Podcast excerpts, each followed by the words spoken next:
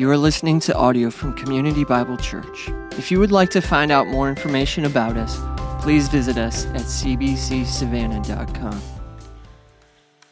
Well, good morning.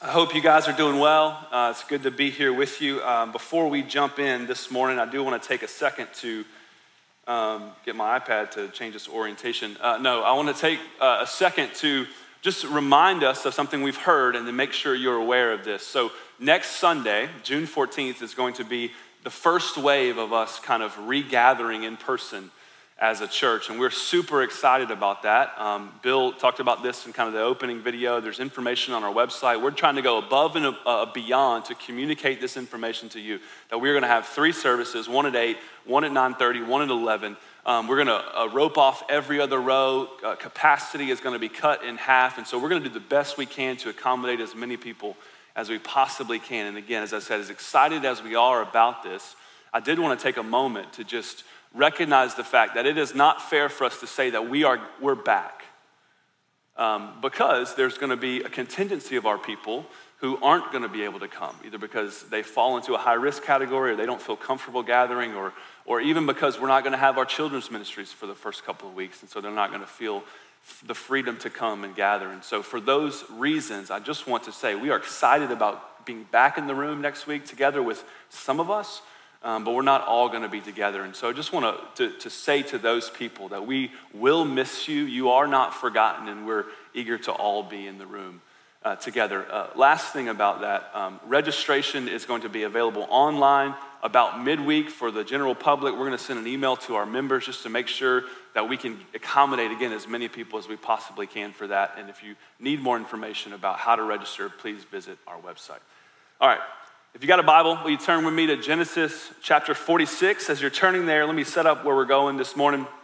Um, I have three kids now. I think this is the first time I've used an illustration about my kids where now there's three of them instead of just two.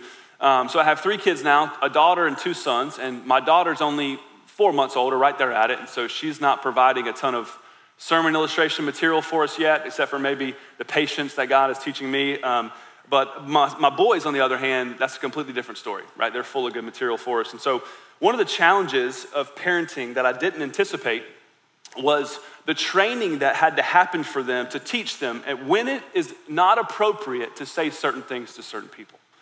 Um, and so, here's some examples from experience. The other day, we were walking in our neighborhood, my family and I, and, and this woman's approaching us on a bicycle. And so I look down and I see my four year old staring at her, and I'm starting to get a little nervous, right? Like, what's he gonna say?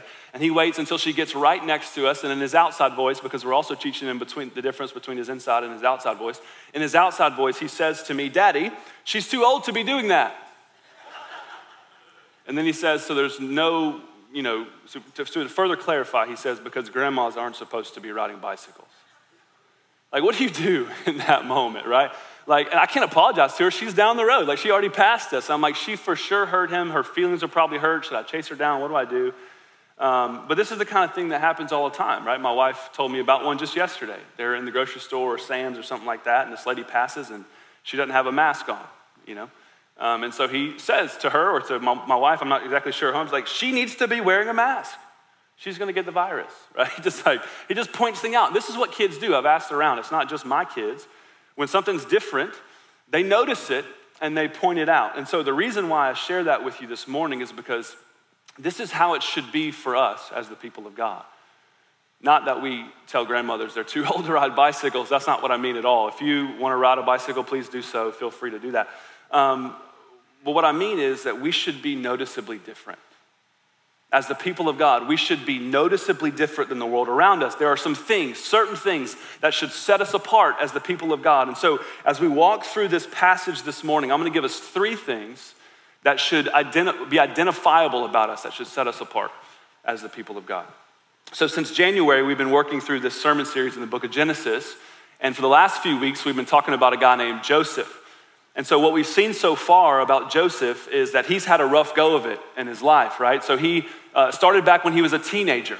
Uh, the Bible says that his brothers actually hated him um, and they were jealous of him because of the way that their father treated Joseph. And this wasn't just kind of kids being kids sort of jealousy, right? This is Um, this was serious, and so much so that one day they decide, hey, we've had enough of Joseph and his stuff and how daddy likes him more, and so let's kill him. They decide to just kill him. They chicken out at the last minute, and instead, what they do is they sell Joseph um, as a slave to some strangers who are on their way to Egypt, and they have to lie then to cover it up to their dad. And they tell him that, man, Joseph is dead. He's been killed by a wild animal. They show him his coat that they dipped in blood. So Jacob's convinced of this. And as you would expect, when Jacob uh, hears this news, he's devastated. I want you to, to hear this. Genesis 37 should be on the screen. Then Jacob tears his garments, and he put a sackcloth on his loins, and he mourned for his son for many days. And all his sons and his daughters rose up to comfort him. But he refused to be comforted, and he said, No. I shall go down to Sheol to my son mourning. Thus his father wept for him. And so, this, I'll go down to Sheol, Sheol, what Jacob means there is that there is nothing that could possibly keep me from mourning. I will be mourning every day for the rest of my life. There is nothing that could comfort me. But what he doesn't know is that Joseph isn't dead. He's actually a slave in Egypt. And so, through a series of ups and downs in Joseph's life, he actually ends up as second in command, uh, ruler over all of Egypt, the Bible says. And where we left off last week was despite the fact that all uh, of what Joseph's brothers had done to him, Joseph extends them this radical forgiveness. And there's this beautiful picture at the end of chapter 45 of them hugging and weeping with one another. And then what happens is he sends them back to Canaan and he says, I want you to go get everyone. Go tell dad where I am and that I'm okay and that I'm alive. Go get everyone and bring everything. And you guys come to Egypt so you can live with me so I can provide for you. So they do. They go back to Canaan. They tell their father what Joseph said, but at first, Jacob doesn't believe them. And so then what happens is they show him these wagons that Joseph sent them to ride in. And this must have been like nothing that Jacob had ever seen before, right? These Egyptian wagons. And so essentially what this would be like is Joseph sending the presidential motorcade to go get his family and bring them back. And so when Joseph sees this, the Bible says that his spirit revived. A word that means to be brought back to life from death, right? And in Genesis 45, verse 28, this is the last verse of 45, Israel said this. This is his response It's enough. Joseph, my son, is still alive. I'm going to go. I'm going to see him before I die. It's enough, he says, which means I don't need any more evidence. I'm going to Egypt. And this is where we pick it up today. Genesis 46, starting in verse 1. So Israel, he took his journey with all that he had, and he came to Beersheba. And he offered sacrifices to the God of his father Isaac. So Jacob and his family are they're going to Egypt, right? He's going to go see Joseph, and they get about 25 miles in, and they stop. They stop at a place called Beersheba, and they stay for the night. And if you're reading this on your own, so he offers sacrifices to God, you might be thinking, well, it must have been Sunday morning, right? This dude really wanted to worship. Or maybe he wanted to stop because he, he forgot to pray for traveling mercies before they left. Like, why would he stop there for the night? But there's something else going on here. See, Beersheba was the southernmost point of the land of Canaan. That's the land that God promised Jacob's grandfather Abraham, I'm going to give you this land. And not only that, I'm going to bless you and I'm going to be with you wherever you go, and I'm going to bless you so that you will bless the world, right? That you'll be a great nation and you'll bless the world. So, um, Beersheba is this significant place for Jacob and his family.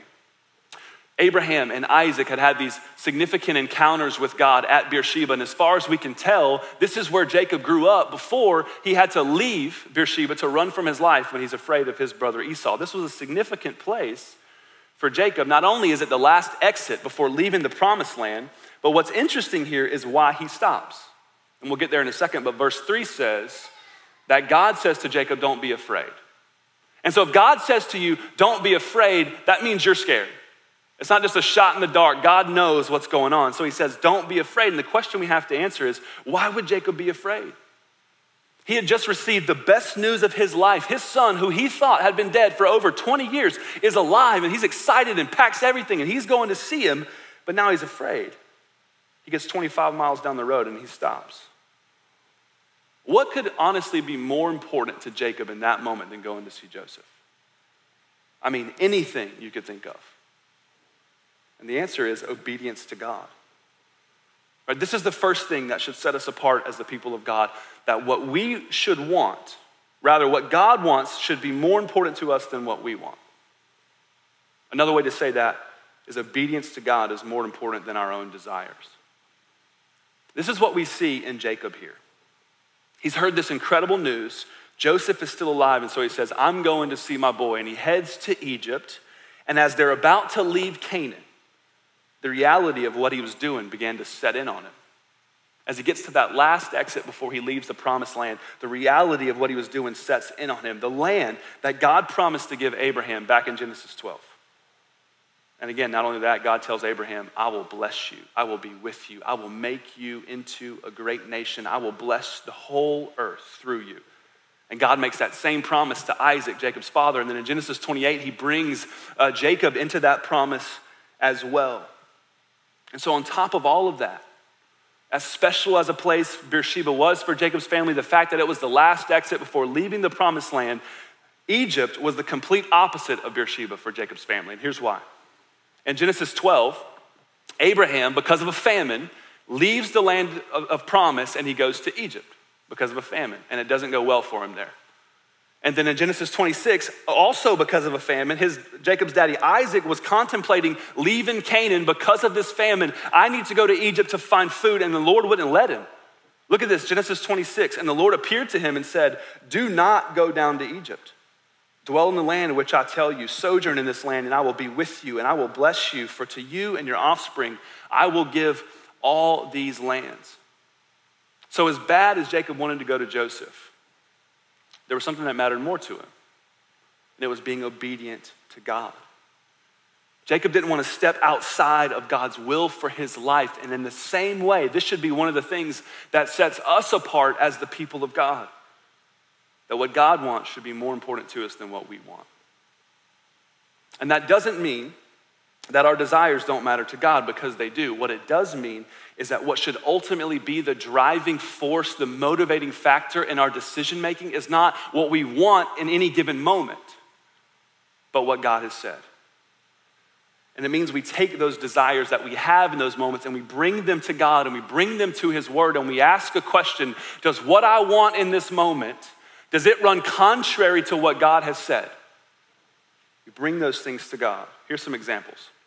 So, when you have the opportunity to cheat on a test, or you have the opportunity to be a little shady on a business deal so you can increase your profit margins, or maybe things are starting to escalate physically with someone you're dating, or you're fooling around with someone who's not your spouse, when that starts to happen, and you feel that thing in your spirit that starts to well up, like Abraham did as he got close to leaving Canaan. When you feel that come up in you, instead of justifying it, instead of saying things like, man, no one's gonna find out, what could it hurt? Even if they do find out, who cares? Because I can do what I want anyways, I deserve this. Instead of justifying it, you bring that desire to God and you ask the question Does what I want and what am I doing right now, is it running in opposition to what God has said? because you put obedience to God ahead of your own desires because ultimately you know that the creator God of the universe knows better than you do what is actually going to satisfy the deep longings of your heart. We elevate obedience to God over our own desires in any given moment. And I'm not trying to pretend that this is easy. What I'm saying is this is what sets us apart as the people of God. It's not easy. It wasn't easy for Jacob, and it won't be for us because saying no to something in the moment is difficult, but it's worth it. And maybe you have something in your mind right now playing in your head a time where you hit a fork in the road, right? And, and you know, God says, don't go this way. It doesn't go well for me if I go that way, but you do it anyways because you want to. Because you elevate your desires over what God has said. And in that moment, you believe that you know better than God does what's actually going to satisfy you. Maybe you have that scene playing in your mind right now. You feel guilty and shame and you feel like a failure. Well, if that's you, you're in good company because so did Jacob. In Genesis chapter 34, God tells Jacob to leave where he's at with his uncle Laban up in Haran, and I want you to go back to the promised land. I want you to go to Bethel. And Jacob does. He's obedient to God and he packs his family up and he leaves despite the cost, despite the consequence and he goes back to Bethel. But instead of getting all the way there, he stops about 20 miles short at a place called Shechem. And the reason why is basically because Jacob believed he knew better what would satisfy him than God did. He goes, What, what could it hurt? This is close enough, right? He elevates his desires over obedience to God, and the consequence of that decision, that half obedience, is devastating for Jacob and his family. And so Jacob has been there before. He felt that guilt and he felt like a failure before, but what he found out through that, and what you have to see in this, what Jacob found out through that is despite his past failures, God hadn't abandoned him. God hasn't give up on him. And he realizes as he's on his way to Egypt to go see his son, again, what could matter more to him in that moment? He realizes, I'm about to take my family outside of the promised land. So he stops. He remembers what happens in Genesis 34 and he learns from his mistake. So before we go any farther, what I want you to hear in this is that the Bible is not saying you must obey God or else. What the Bible's saying here is despite your past failures, God has not and will not give up on you. He's inviting you to trust that what He wants for you is far better than anything that you could create for yourself. He's inviting you to trust Him, to quit making the same mistakes over and over again and to believe, actually believe that if you want happiness and satisfaction in the world, you don't have to go around God to get it. You can go to Him. And He's invited us to come to Him, to bring our desires and to hold Him up and say, Does what I want in this moment, does it run in opposition to what God has said? Because if it does, I'm gonna trust Him. I'm gonna be willing to say no to myself in this moment, no matter how difficult or costly it might be, because I know what God has for me is better than anything I could carve out for myself.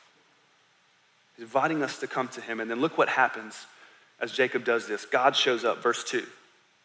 God spoke to Israel in visions of the night, and He said, Jacob, Jacob said, Here I am. And then God said to him, I am God, the God of your father. Do not be afraid to go down to Egypt, for there I'm going to make you into a great nation. I myself will go down with you to Egypt, and I also will bring you up again, and Joseph's hand shall close your eyes. And so God shows up to Jacob, and what he's doing here is he's reaffirming the covenant promise. He's reminding Jacob, I haven't given up on you. He reaffirms the covenant promise, and he says, Don't be afraid to go to Egypt. And you need to see the kindness of God here. Don't be afraid to go to Egypt. Here's why because I'm going with you because I will make you a great nation there, and because I will bring you back again. And then he says, and Joseph will close your eyes. The son that you thought has been dead for over 20 years will be with you as you leave your, or as you breathe your last breath. The kindness of God. And then look what happens next, verse 5. Then Jacob set out from Beersheba. He's like, okay, if God's with me, then I'm going, right? I'm going to see, nothing is stopping me now. Jacob set out for Beersheba. The sons of Israel, they carried Jacob. He's so old, they have to carry him, right? The little ones, their wives, and the wagons Pharaoh had sent to carry him. They also took their livestock and their goods, which they gained in the land of Canaan. They came into Egypt. Jacob and all his offspring with him. He got his sons, his sons' sons with him, his daughters, and his sons' daughters. All of his offspring he brought with him into Egypt. So, what you need to see there is Jacob does not hedge his bets with God, he is completely obedient because he doesn't leave a single person behind. Hey, why don't I leave Reuben and Simeon? You guys have been sort of responsible. Why don't I leave you guys behind in Canaan to kind of hold it down while we're gone? No, everyone goes. Which says that God is, or Jacob is trusting God at his word completely. He's learning from his mistakes. He's putting obedience to God ahead of his own desires. I promise you, he had the thought in the back of his head everything we've built is going to be lost if we leave. Maybe we should leave somebody behind. No, he goes. Look at verse 8. Now, these are the names of the descendants of Israel who came into Egypt. It says Jacob and his sons. And then what you're going to see for the next 20 verses, which I, I won't read for you, but you should later, it's riveting, um, is Jacob's family. That Moses lists out in this great detail. He just lines out Jacob's sons and his families again. He takes this incredible detail and he, he groups them in a specific way according to Jacob's wives. And, and so they're all listed there. Then in verse 27, it says this All the persons of the house of Jacob who came into Egypt were 70. So you're probably thinking, why is this in the Bible? Especially here, right? Because the stage is being set for this reunion between a father and his son, and they haven't seen each other for 20 years, and the father has thought his son is dead. Get to the action, Moses. Why would you put this in here? And one thing we have to remember if we want to answer that question is the audience that this book was written to.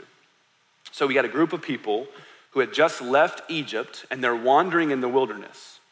And they've been told by God, this is the audience that Moses writes Genesis to. They've been told by God, now you're in the wilderness, I'm gonna bring you into the land of promise. I'm gonna bring you into Canaan. But things weren't happening the way that they thought they should. And so they began to get bitter at God, so much so they say this to Moses. Look, Exodus 14. They say, Is it because there are no graves in Egypt that you have taken us away to die in the wilderness? What have you done to us in bringing us out of Egypt? What have you done to us in bringing us out of oppressive slavery? Because this is worse, is what they're saying, right? They're griping about the fact that God has delivered them. And so, as they're on their way out of Egypt, and they're in the wilderness and they're, they're waiting. When is it going to be our turn to go into the promised land? God, when are you going to stand up and, and fulfill your word? They're hearing about this other group of people who are on their way into Egypt. And the thing is, it wasn't just a random group of people they were hearing about, it's their family. Right? So, what we have here, kind of the middle of Genesis 46, is, is pretty much the 1400 BC version of Ancestry.com. That's what's happening here. And the thing about Ancestry.com, if you've ever done any kind of work like that, I haven't, but if you did, my guess is it's not very exciting unless you're talking about your own family. And so this list might not mean much to you and me, but for this group of people in the wilderness, and they're wondering how in the world is God going to get us from this place to, be, to, to possess the land of Canaan? How is God going to fulfill these promises to us? To them, this would have been incredibly significant, and the reason why is because they weren't 70 people anymore. They're over 2 million. And so they hear this list of 70 names. No doubt, a lot of them they're recognizing because they're related to them. And now they know that's how we're going to possess the land. That's how we're going to get into the promised land the same way that that group of people got into Egypt because of the faithfulness of God. This is the second thing that sets us apart as the people of God. We remember that God is faithful. The people of God live their lives with an awareness that their God is faithful. This is why Moses puts this in here so that the people of God would look back and remember no matter how difficult our lives may be, God has been faithful to us in the past, and we have every reason to believe that He will be faithful to us now. So maybe right now your life feels like you're wandering in the wilderness. Right? You're not sure why you are where you are. You're not sure how any of this could possibly be meant for your good. And you remember that God is faithful. We just sang about it, that God is good and you look back in your life and his past faithfulness and you allow that to give you the hope that you need in the present. Because the reality of that situation is these 70 that came into Egypt as a decent sized family, they're brought out of Egypt as a great nation. Exactly how God, how God said they would be. God is faithful. And what sets us apart is we live our lives through that lens and we remember that our God is faithful. No matter how dry and weary we may be, that means we know he hasn't abandoned us, He hasn't forgotten us. And more than that, He is at work in the mess of our lives. He's promised us He will be with us in the wilderness, He'll be with us in Egypt. Our God is with us, He's faithful. Look at verse 28.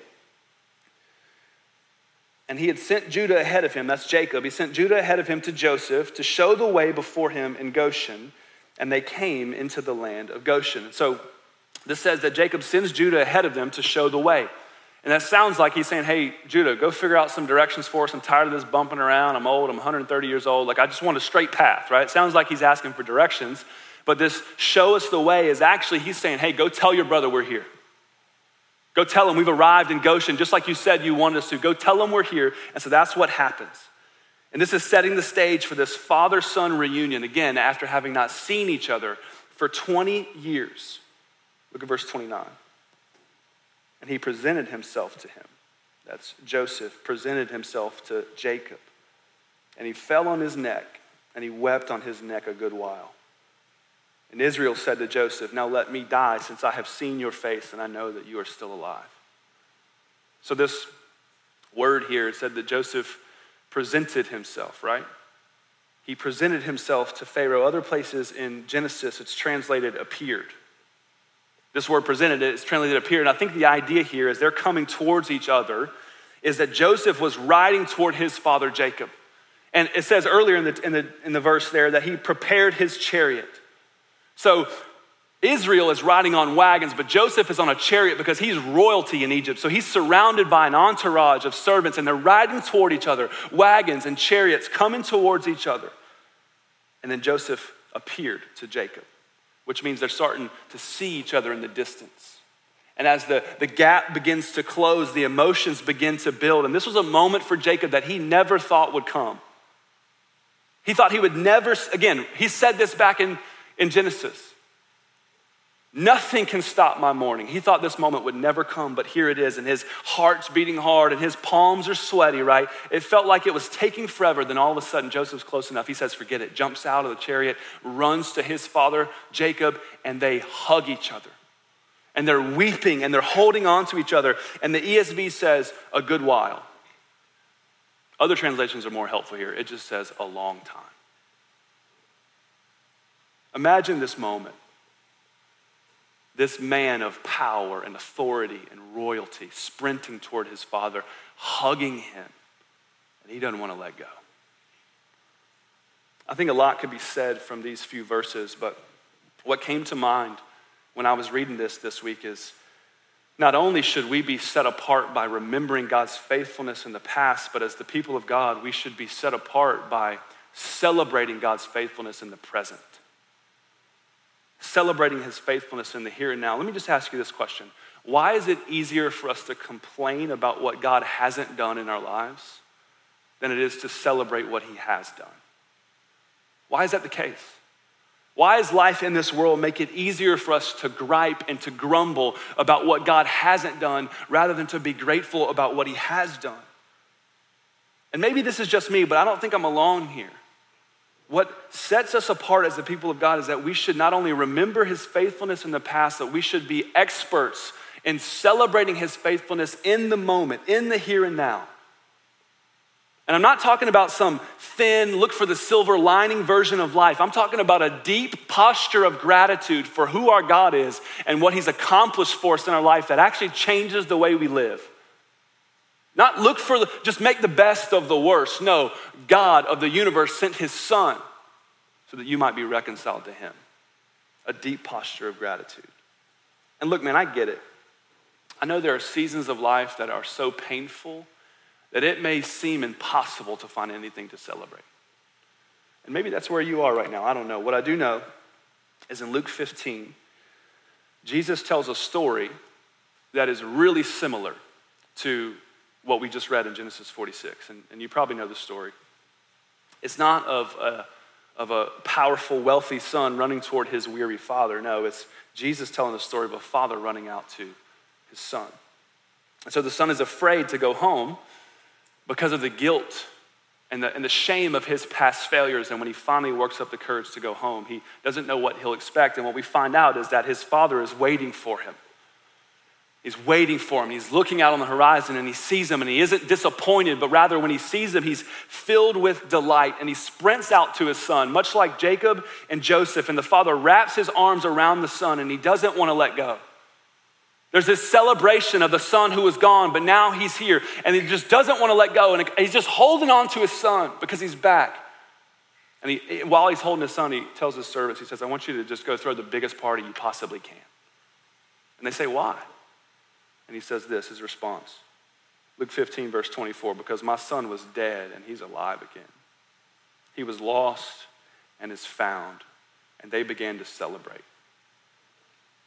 Friends, the whole reason that Jesus tells this story is to show us how God the Father feels about you and me. And so, regardless of how painful your life may be, that is a reason to celebrate because our God is faithful. And what's crazy is even that's easy to forget, isn't it? If we're honest, all of who God is and what He's accomplished for us. That's why David in the Psalms, in Psalm 51, he says, Restore to me the joy of my salvation. I think what he's getting at there is he's just kind of pleading with the Lord and just saying, God, will you help me to remember all that you've done and help me to celebrate it? Help me to remember, Lord, that you're faithful and help me to celebrate it. So I just want you to consider for a moment where would you be right now? How different would your life be right now if the gospel weren't true? If we want God to restore to us the joy of, our salvation. How different would your life be if Jesus hadn't come and laid his life down for you?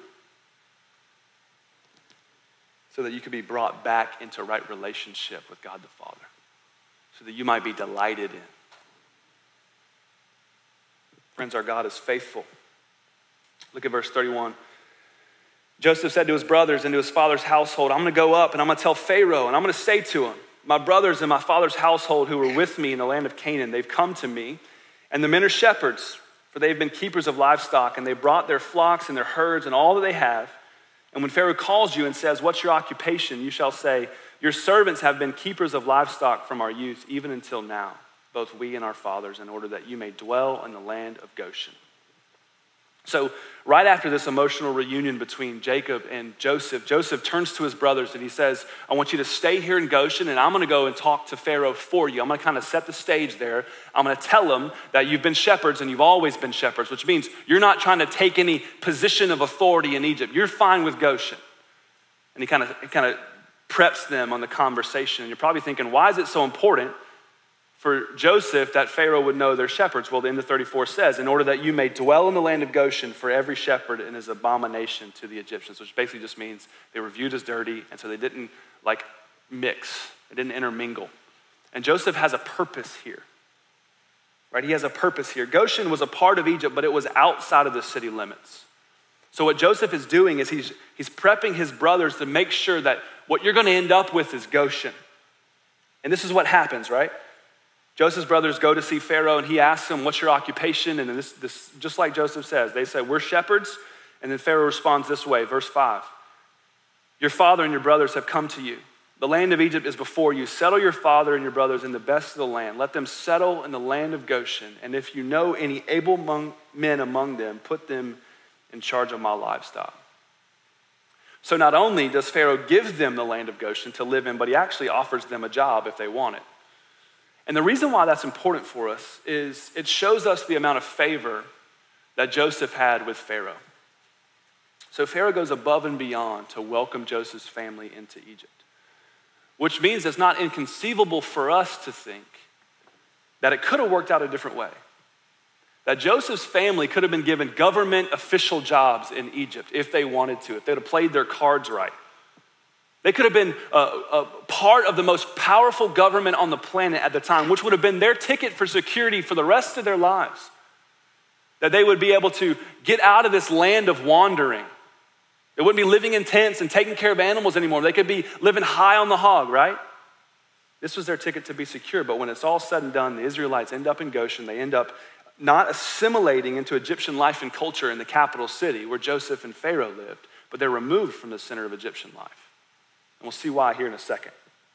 Look at verse 7. Then Joseph brought in Jacob, his father, and he stood him before Pharaoh. A man, so weak that his son has to hold him there, right? And Jacob blessed Pharaoh. Pharaoh said to Jacob, How many of the days of the years of your life? How old are you? Basically, sounds like something my son would say. And Jacob said to Pharaoh, The days of the years of my sojourning are 130 years. Few and evil have been the days of the years of my life. They have not attained to the days of the years of the life of my fathers in the days of their sojourning.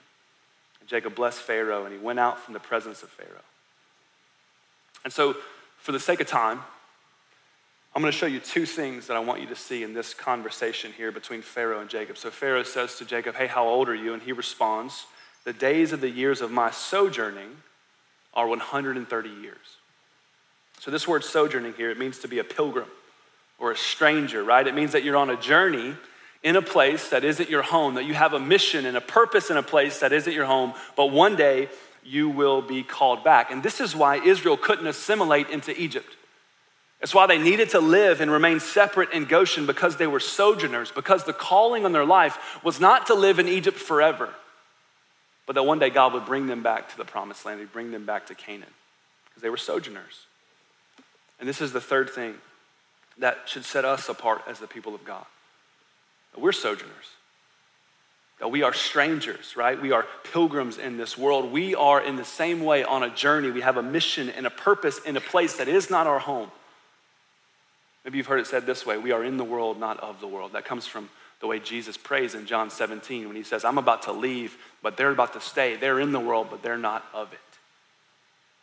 And just as Israel sojourns in Goshen until they're called to the promised land, Christians in the world today, we live as sojourners until Jesus returns and he ushers in the new heavens and the new earth. Like Peter says in 1 Peter 2, verse 11, he says, Beloved, I urge you as strangers and exiles to abstain from the passions of your flesh, which, which wage war against your soul. He says, You're strangers and you're exiles. Again, you're sojourners. This is what sets us apart from the world around us. And if we understand this, it changes how we live. Because if you're on a journey in a place that's not your ultimate home, it means that you shouldn't be surprised when this life isn't all you want it to be. And that could be everything from the deep pain that comes from living life in a broken world, just those gut wrenching, horrific things that happen, all the way to the low grade disappointment that happens that even when you do get the thing that you thought, man, that's the thing that's gonna make my life what, it, what I want it to be, even when you do get that, and still it doesn't seem to measure up. The whole spectrum of just pain in a broken world, either deep gut wrenching pain, all the way to just low grade disappointments where you feel like you always hit the ceiling and you can never quite get the joy that you expect to get. But if you know you're sojourners, you don't expect this world to satisfy you. So when we experience the pain of grief or even those low grade disappointments, as Bill said earlier, the Bible says that we grieve in this world. We will have grief, but not like those who don't have hope. Because we have a hope that our God is faithful and that we have a hope of, of being sojourners because we know there is a better day coming for us. We're sojourners. And the other thing I want you to see about this conversation is what happens right after the conversation and right before it. In verse 7 and verse 10, it says that Jacob blesses Pharaoh.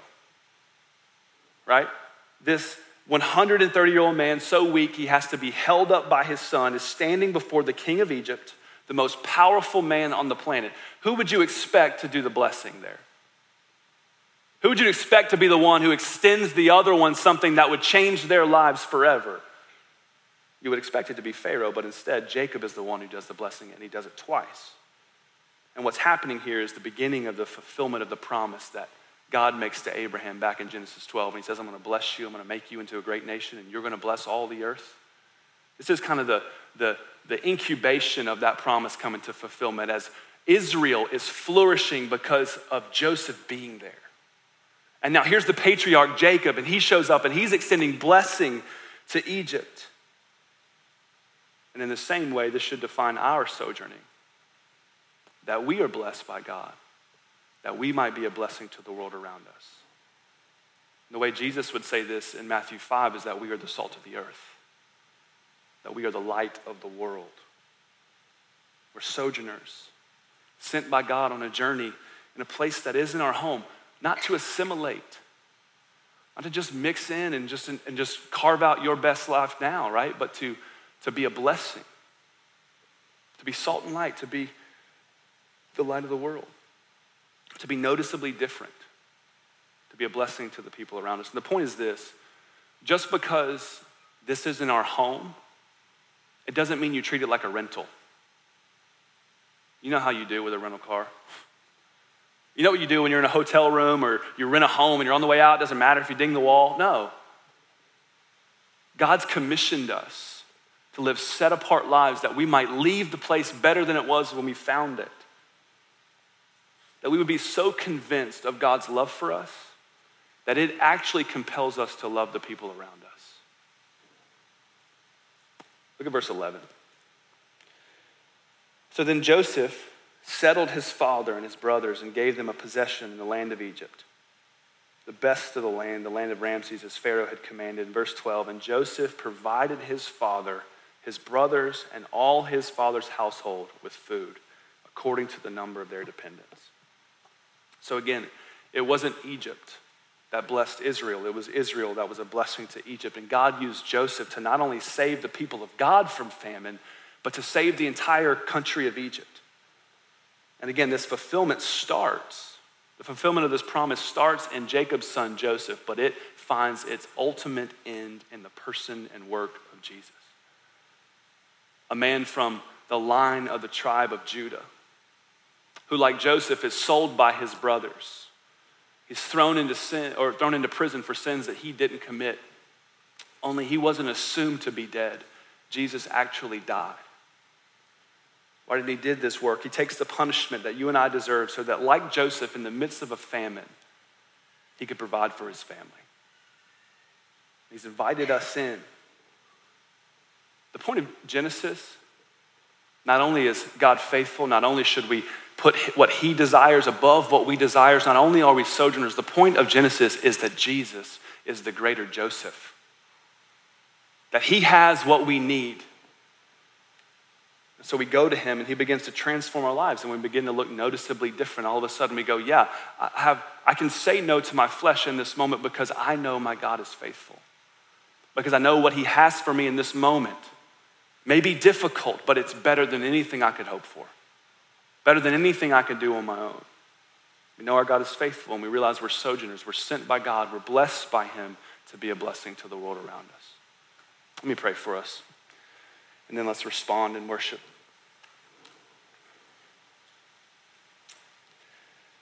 Father, we're thankful this morning for your grace, for your mercy. Thankful that you love us enough to give us the reminder that you haven't left us, you haven't abandoned us, and you never will. And so, help us, Father, to believe that. Help us to remember that you're good, to see your faithfulness in a life. I pray for those who are in a season where they feel like they're in the wilderness. God, would you protect us from griping? Like the Israelites in Exodus 14 of saying, Hey, did you just bring us out here to die? Is it because there's no graves in Egypt? God, would you protect us from that? Help us to be like David, Psalm 51, when we say, Restore to me the joy of my salvation. We pray this in Jesus' name.